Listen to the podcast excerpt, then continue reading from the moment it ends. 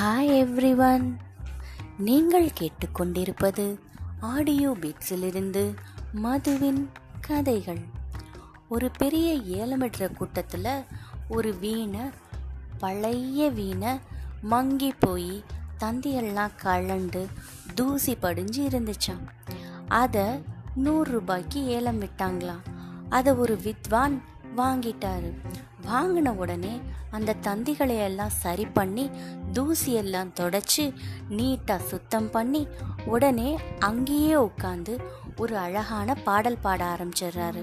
அதை கேட்ட உடனே அங்கே இருக்கிற மக்கள் எல்லாரும் சூழ்ந்து உட்காந்துக்கிறாங்க இது மாதிரி தான் ஃப்ரெண்ட்ஸ் நம்ம வாழ்க்கையும்.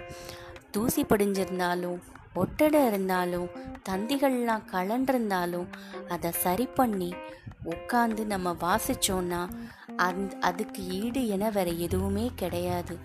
அந்த பாடலை கேட்க அனைவரும் தயாராக இருப்பாங்க. ஆனால் அதை நம்ம செய்கிறதுக்கு ரெடியாக இருக்கணும். அதனால் எப்பயுமே நம்பிக்கை தான் வாழ்க்கை தேங்க்யூ